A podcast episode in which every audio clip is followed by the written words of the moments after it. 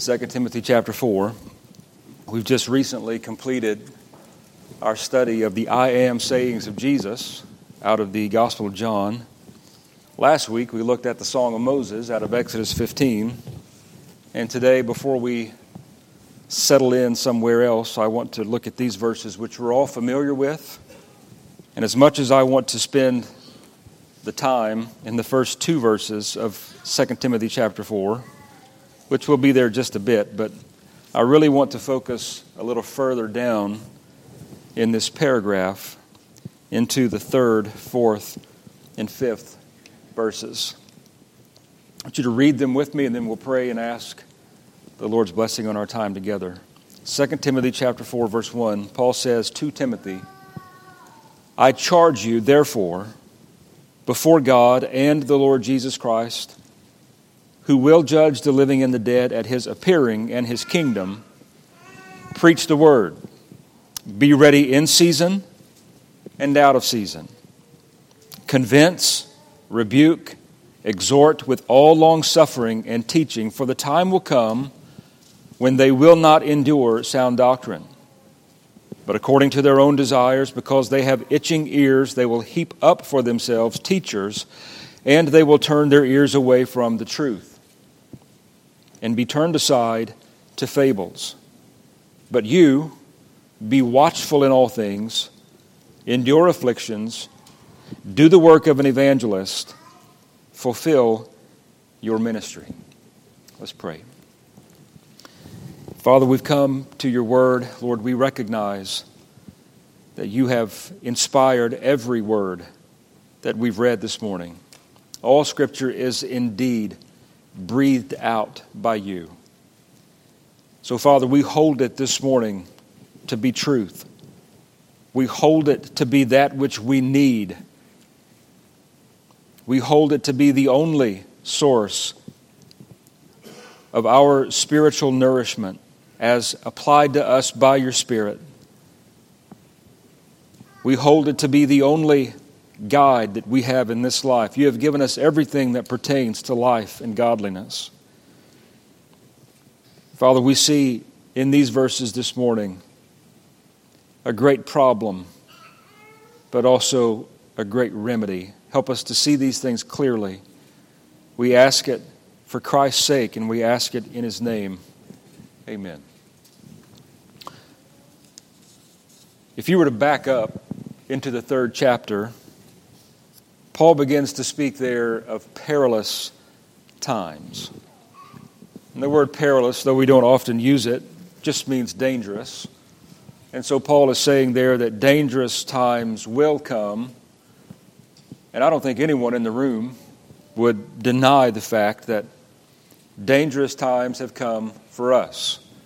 These dangerous or perilous times, and what he speaks of in the third verse, the time will come both of these refer to seasons, I think, that come and go. Uh, I think the seasons may grow longer, more pronounced as time passes, as the Lord tarries in his return. But I do think that the church in every age has experienced these times and seasons to some degree or another. They may increase in their frequency and perhaps will lead to a final season when we are ushered in as the church of God to a time of difficulty, a great difficulty in serving Him. Back in the third chapter, Paul details for us what will be the pervasive characteristics or attributes of men in these days. Let me just read that list. Just listen as I read to you these things. Men will be lovers of themselves lovers of money, boasters, proud, blasphemers, disobedient to parents, unthankful, unholy, unloving, unforgiving, slanderers, without self control, brutal, despisers of good, traitors, headstrong, haughty lovers of pleasure rather than lovers of God, having a form of godliness, but denying its power. and from such people turn away. Now, the question that we need to answer in the fifth verse here of the third chapter, Paul describes those who have a form of godliness. Is this a distinguished characteristic, or is this just part of the whole of that entire description? Regardless of how you answer that question, we can say that this later group, or even if it is a characteristic of the whole, this having a form of godliness, those who have a form of godliness and deny its power, it suggests that these are the attitudes and characteristics that describe those who are closely associated with the church of the Lord Jesus Christ. I think I can say that soberly because no rank unbeliever, no hater of God is going to be too concerned with having a form of godliness. Those who are concerned with having a form of godliness are those who want to keep up some outward appearance, such as a Pharisee in the New Testament. It is those that want to look the part, play the part, but not really be a part at all. To have a form of godliness. But the power and I take the power there to be the inner indwelling power of the Spirit being denied and the transformation that would come from the Spirit of God living inside a person producing fruit of the Spirit. Paul goes so far as to say, from this type of people, turn away from them. Do not keep company with them. Interestingly, before we get involved in the fourth chapter, Paul gives us an example of what it would be like of those who have had the profession or a form of godliness but deny its power. He, he brings out two obscure names that are not mentioned in the Old Testament account of the Exodus. But he tells us here in the third chapter, he says, As Jannes and Jambres resisted Moses. So do these also resist the truth. Now, search for those names. You won't find them, but what you will find is that Jewish tradition names the two magicians, Pharaoh's magicians, that accomplished some of the same feats as Moses, names them as Jannes and Jambres. You remember when Moses came before Pharaoh and he threw his staff on the ground and the staff became a serpent what did Jannes and Jambres, or these two magicians of Pharaoh, what did they do? They threw their staffs on the ground and they became serpents. But the staff of Moses ate their serpents. You might remember that. So, this is what it is like to have a form of godliness. In a sense, they could do the same thing that Moses, the man of God, did. But there were limits and there were degrees to which they could go. There were certain things that they could not do. Their worldly wisdom and the power of the world would only carry them so far. When the time was made for a distinction, a clear cut distinction was made between the true man of God, Moses, and these impostors, those who had the form but no real power. The distinction was clearly made. And I think it's important that we understand that Paul, throughout this epistle, if you were to go back and read, and again, this is a personal letter written from the apostle to his son in the faith, Timothy. If you were to go back and to read this in its entirety as a whole, it's not hard at all to pick up on what may very well be its theme. Now, obviously, he's wanting to encourage Timothy, he's wanting him to, to persevere in the faith, and even as as a leader in the faith, as a pastor of the church of Ephesus. But there is a comparison that's being made, very much like what we read out of Proverbs 10. The distinction is that sharp and it's that clear. Paul writes in the fifth verse of chapter 1 of Timothy's genuine faith. Every word of God being inspired, the word genuine there is important. Unfeigned faith unhypocritical faith, sincere, real faith, as compared to a false faith, as compared to the form of godliness, but having no power. He also uses the word impostors in the 13th verse of the third chapter. that list that I read for you that is definitive of men in the last days. Embedded in that, Paul says that there would be impostors, those who are deceiving. The word literally means enchanters, a magician of sorts. What does a magician do? He tricks you, he fools you. He makes you think that there is reality, but in truth, there is none. He shows you what appears to be substance, but in the end proves to be vanity. That's what an impostor is. And Paul says one of the characteristics of those who have a form of godliness but deny its power is that they are impostors. They make you think that they are something that they are not. And it's all about an outward form.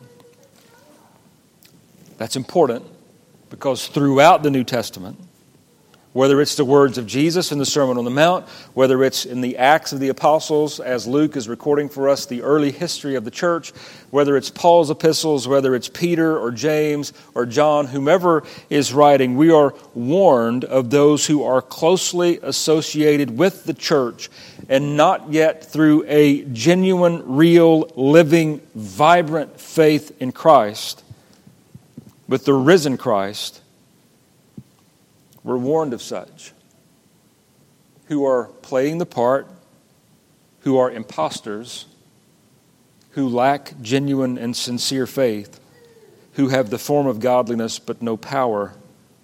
I think it's these of whom the Apostle John writes they were not of us. They went out from us, proving that they were never really of us. If they had been of us, they would have continued with us. And so all of this serves as an introduction down into the fourth chapter, verse 3, because I really want to talk about who they are and why their ears tingle or itch and why they do what they do. All of this is, is given to us in the context of a time, for the time will come. Let me first talk to you about the certainty of the time. Notice Paul does not mince words. He does not paint a picture for Timothy that is all flowery and, and rosy. He tells him very plainly, very openly, preparing him for such a time. He says, The time will come. And again, the word time here lends itself to be a, a season or an opportunity. One person has said, it's that to which the passing of hours lends itself. Just as the clock ticks and we progress again throughout a day and another day, which turns into a week and a month and a year, this season that Paul is speaking of here there is a particular season when it is very pointed, when it is very real, when it is easily recognized for what it is. Perhaps we're living in one of those type seasons even now. I think we are. What we skipped over, getting down to the third verse, verses 1 and 2, are preparatory for this time. Since this time is certain, what do we do in those seasons that are leading up to it, or perhaps the season of revival that puts this particular season to an end? What are we to do to offset it, to push it out further and further away? Well, Paul says very solemnly in verse 1 I charge you, therefore, before God and the Lord Jesus Christ. So Paul ushers Timothy into the presence of God the Father and the Lord Jesus Christ. Before these, Timothy carries out his, his responsibility as a pastor, as a teacher in the church. And notice that Paul says, He will judge, who will judge the living and the dead, or the quick and the dead, at his appearing in his kingdom. What do you do in preparation for a time like we are about to consider you preach the word. You do so in season and out of season. Much has been written on, those, on that phrase. You do so when you, as a preacher or as a believer, are all inspired to do so, and you do so when you're not. You do so when those who are sitting in front of you have their ears eager to hear, and you do so when it's apparent that they don't. You do so when you are prepared and you do so when you feel like you were unprepared. There's, there's any number of ways to describe what this in season and out of season may be, but the convincing, rebuking, exhorting with all long suffering and teaching is to be done in preparation for such a time as this. This time that Paul talks about that is certain to come and in which we now live. But not only is the time certain, I want you to see the tragedy of the time. Now, Paul talks in these verses, he continues to refer to they. For the time will come when they will not endure, according to their own desires, because they have itching ears. They will heap up for themselves he keeps talking about these people. And we need to ask a very serious, sober minded question Who are these people? That's what I tried to do in, in these words of introduction tell you and remind us of this New Testament principle that there will be those in the visible church who sit in the meetings of the church, who sing the songs of the church, who partake of the ordinances of the church, which at the conclusion of this service will have opportunity. They have the outward form, there's no substance. You know, that's a warning for the people of God on two counts. Number one, the true people of God know beforehand and in preparation of this that we must preach the word to all but also we're told beforehand not to be taken off guard or surprised when we find that there are such in our midst. I'm sure if you've been a Christian long, you have been completely and utterly heartbroken over someone who has turned away from the faith and walked away. I know men who used to be fellow pastors, men that I looked up to, men that I would call, men that I would, I would greatly value what they had to say, who now are living a completely, totally different life. We know that there will be such. Jesus told us plainly, the New Testament instructs us plainly. The second way that this warns the people of God is we ask the question and we beg of God, let this not be true of me. The only thing that will keep this from being true of you is your attachment to the Lord Jesus Christ by faith. Once that transaction, once that imputed righteousness has come to you based upon your belief and trust in Christ, then the scripture teaches that that salvation, that righteousness can never be lost. Thank God for it. If we could lose it, we would. But we can't. I can say that with all certainty because the scripture tells us that we did nothing to merit that salvation. It is a gift of the free grace of God. And so when we're looking at the tragedy of this time that will surely come, I want you to notice this great exchange. Oftentimes, when we're talking about the truth of God being exchanged for the lie, we'll turn to Romans chapter 1. We'll read those verses. I've done that recently from this pulpit. And as you read through Romans chapter 1, you can't help but see the tragic exchange to the extent that at a certain point in time, God gives over a people to go after that which is perverted, which has been perverted. But Paul says very much the same thing, though in different words, here in the third, fourth, and fifth verses of 2 Timothy 4. He says, The time will come when they, we've tried to distinguish who they are, will not endure sound doctrine. The word endure here, I don't want to be too flippant in my description of it, but I, I want to, it means to persevere in something, but I don't think it's too far of a stretch to say, if we understand it rightly, that they will not put up with sound doctrine. They just don't want to hear it. The next word we need to talk about and define well is the word sound. This is the word in the Greek where we get our English word hygiene. Now, when I go to a doctor or to a dentist, I appreciate good hygienic practices, don't you? I mean, we, we would be appalled if, if we went to a dentist and I can say this. I have two of my best friends are dentists. I can say this. If we went to a dentist and they didn't clean their instruments or totally use different instruments than the previous patient, we wouldn't like that at all. This is the word sound, hygienic, wholesome, healthy. This is what they, in this passage, this is what those who are turning away from Christ, this is what they will not endure.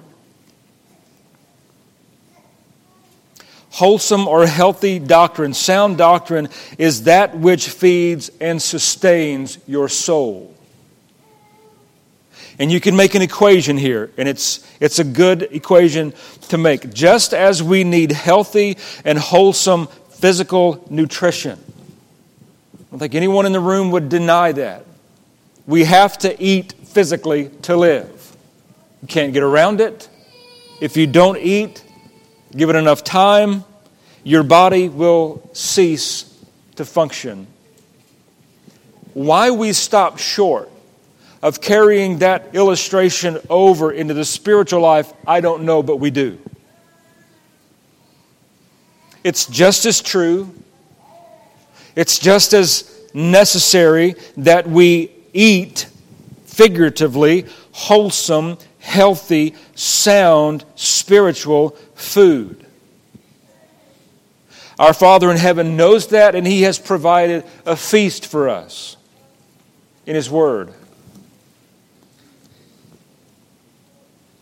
What you hold in your hand, what you read when you read the scriptures, is to be equated with in the Exodus after the children of Israel came out and they're complaining now against the Lord. You might remember the Lord sent a wind, and in that wind was meat, was quail. And every morning there would be manna that fell from heaven, and all they had to do was go out and pick it up and gather the quail. Well, the Lord has given you and I such a spiritual feast in His Word. We neglect it at our own peril. We don't study it at our own peril. But notice, they have no appetite for the Scriptures, but they have a great appetite for something else.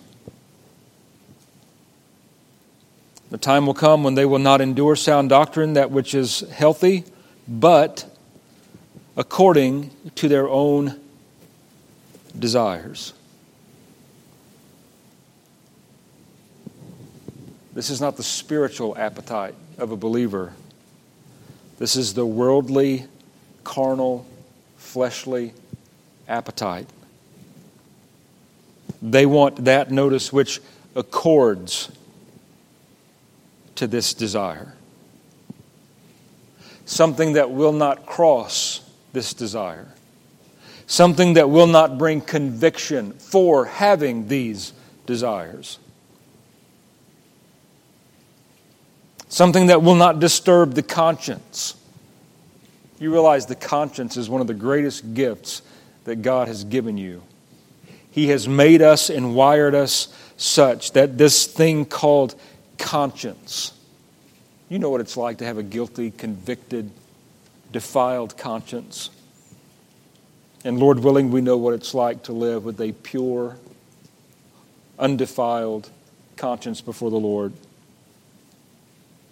But here in this verse, it is according to their own desires. Because they have itching or tingling ears. Let me read you a quote from Patrick Fairbairn. He says of these ears, they are those which are always pricking with an uneasy desire for what would gratify the taste of carnal, self willed hearts. That which would gratify the taste of carnal, self willed hearts.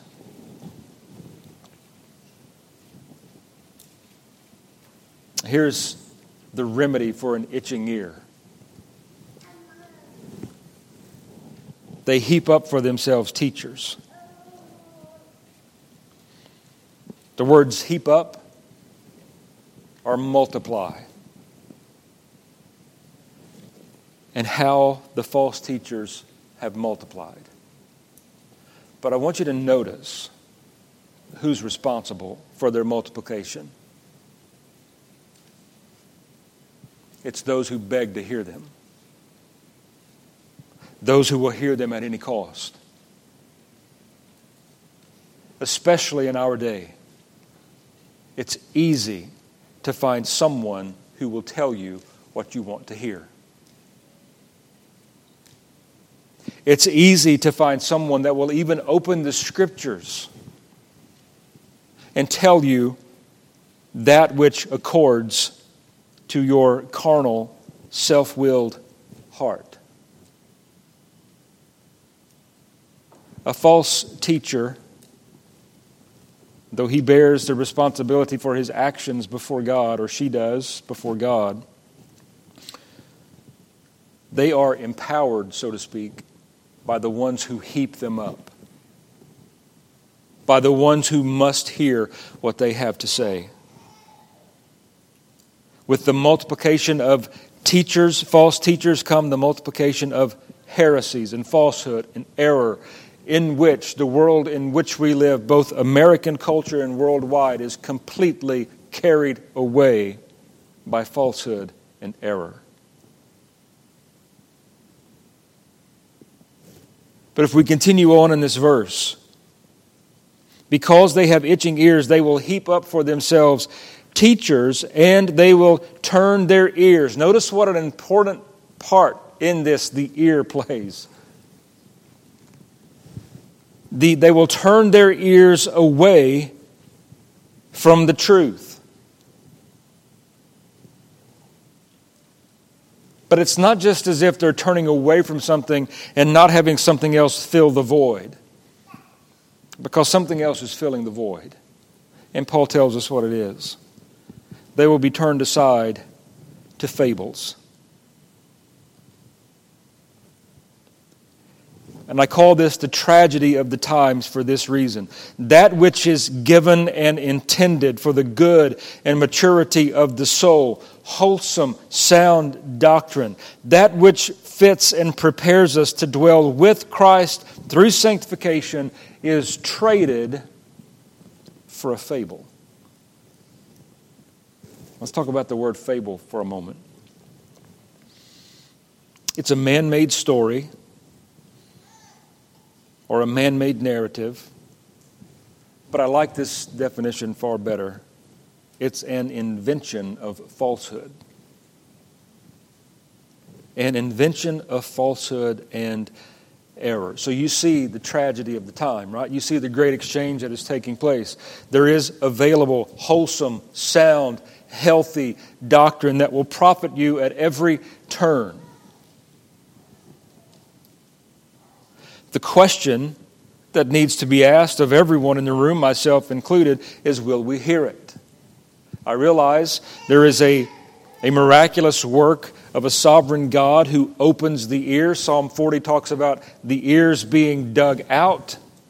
My ears you have opened. That's a necessary work of a sovereign and holy God. But don't for a moment think that you do not bear some responsibility before God for your own actions.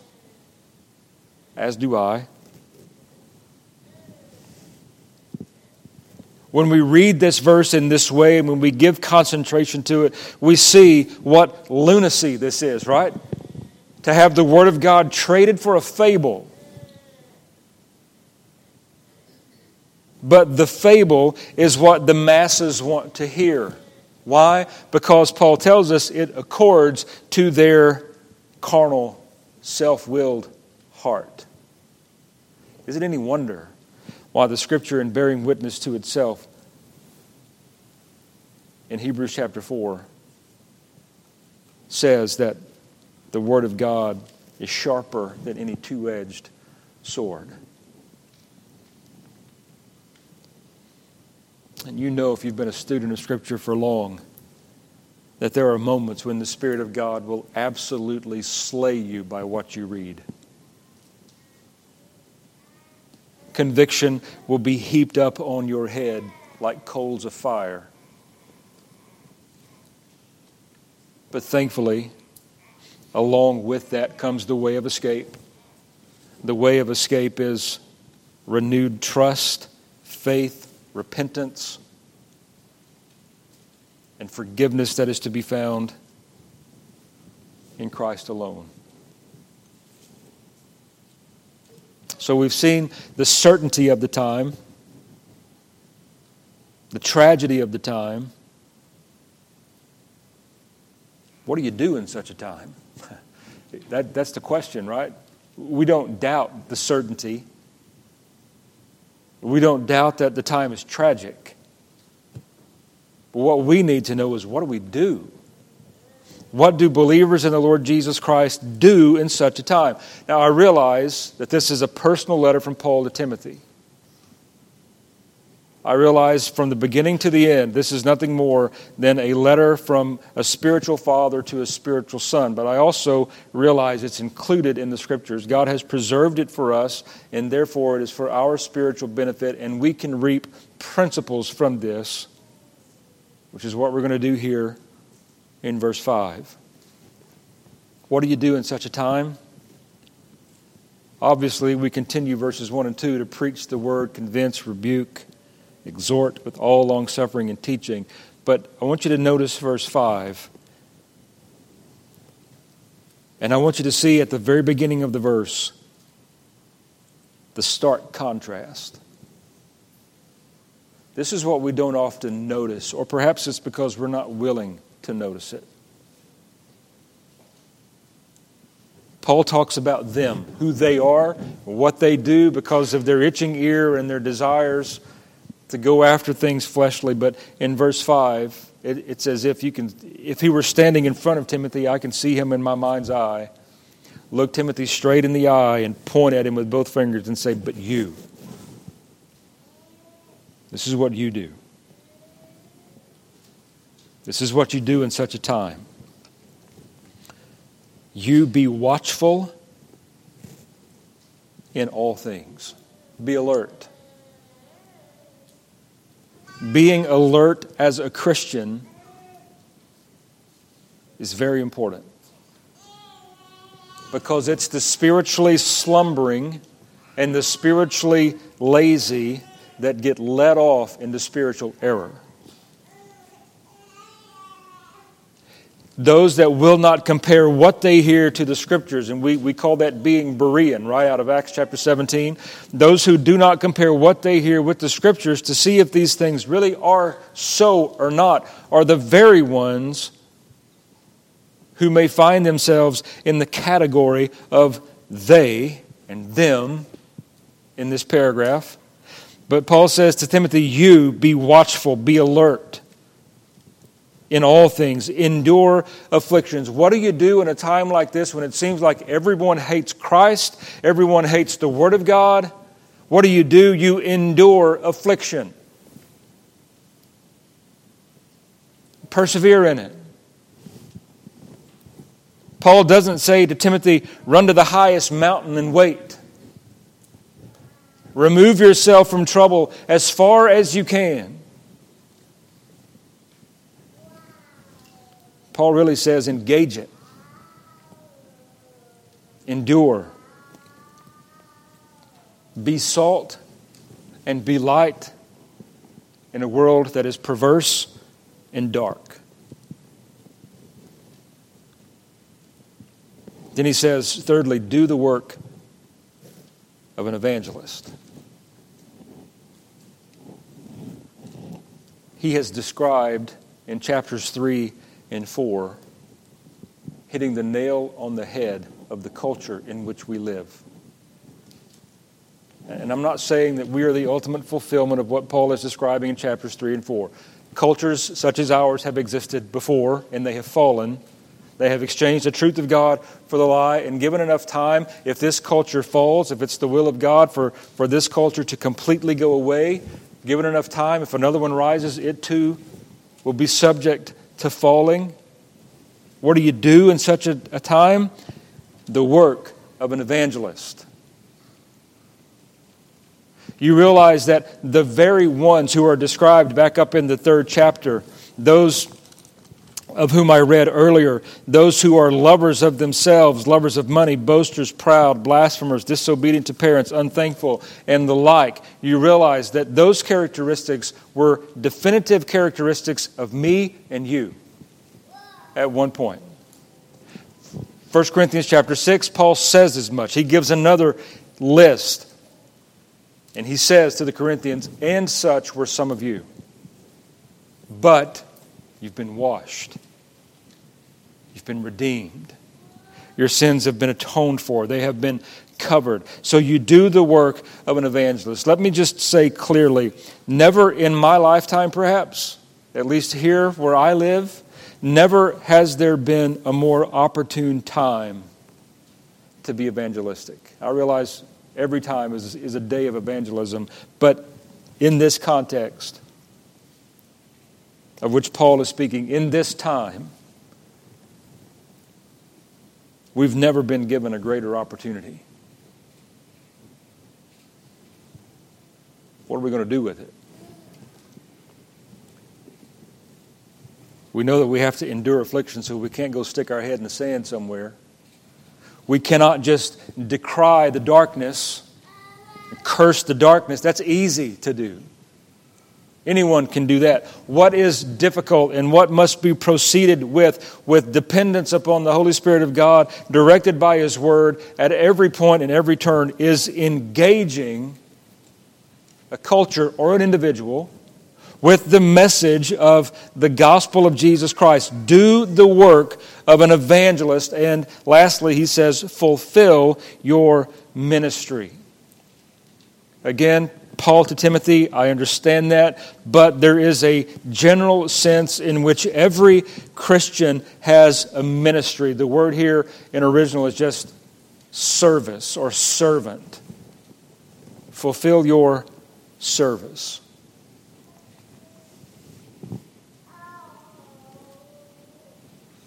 In each one of these, Paul is telling Timothy, engage.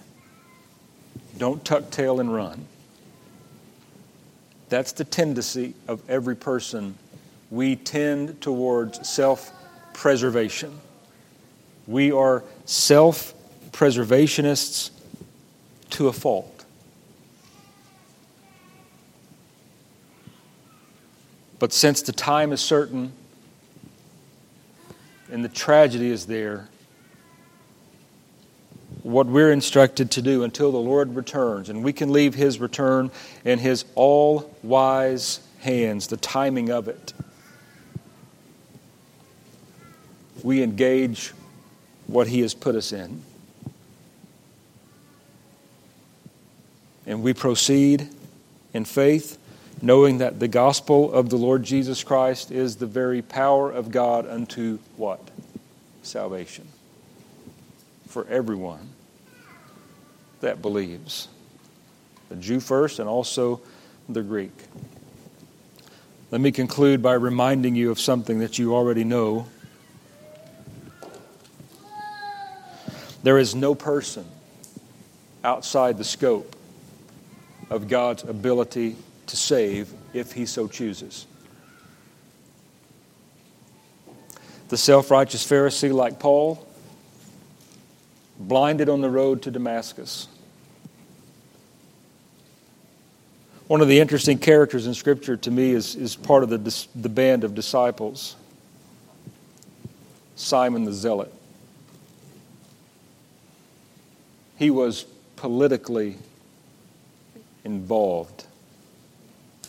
He was one who decried at every point Roman intervention, and he hated a tax collector. But guess who was part of this inner band of disciples with him? A man named Matthew, who was a tax collector. And yet the Lord brought these as diametrically opposed as you could be in real life. These two men brought into the band and became brothers in Christ, served together, radical conversion for both of them. Both of them believed the gospel of Christ and were forever changed. Examples like that abound in Scripture. The Gadarene demoniac, I think, is, is an illustration of how transforming the gospel can be. It's a, it's a picture of a man who is as helpless as he can be. I understand it's physical, it's a spiritual illustration.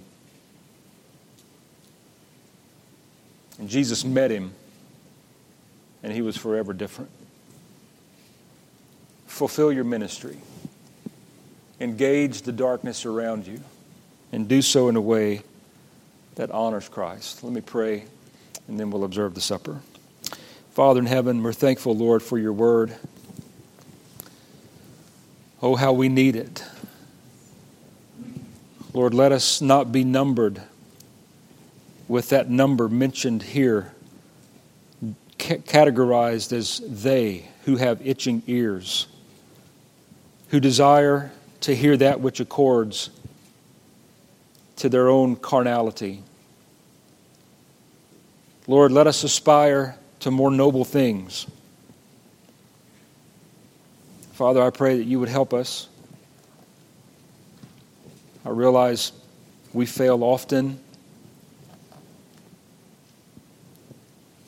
Father, would you encourage us anew? Help us to live in these days for the glory and honor of Christ who has saved us. Call to our minds and remembrances again that we have borne no scorn like He. We have borne no abuse like He in our place. We have borne no rejection like He did, no stripes like He did. So we're here this morning as we partake of communion to glory in the cross of the Lord Jesus Christ. To glory in that place where you made him who knew no sin to be sin for us, so that we might be the righteousness of God.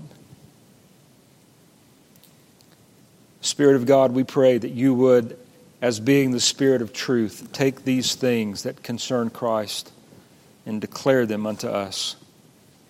Give us ears that hear and spiritual eyes that see. Do that for us which we cannot do for ourselves. Awaken us to life in Christ. Cause us to run after His statutes, His ordinances. And help us, Lord, to spiritually benefit and prosper from this time of communion. We ask it for Christ's sake. And in his name, amen.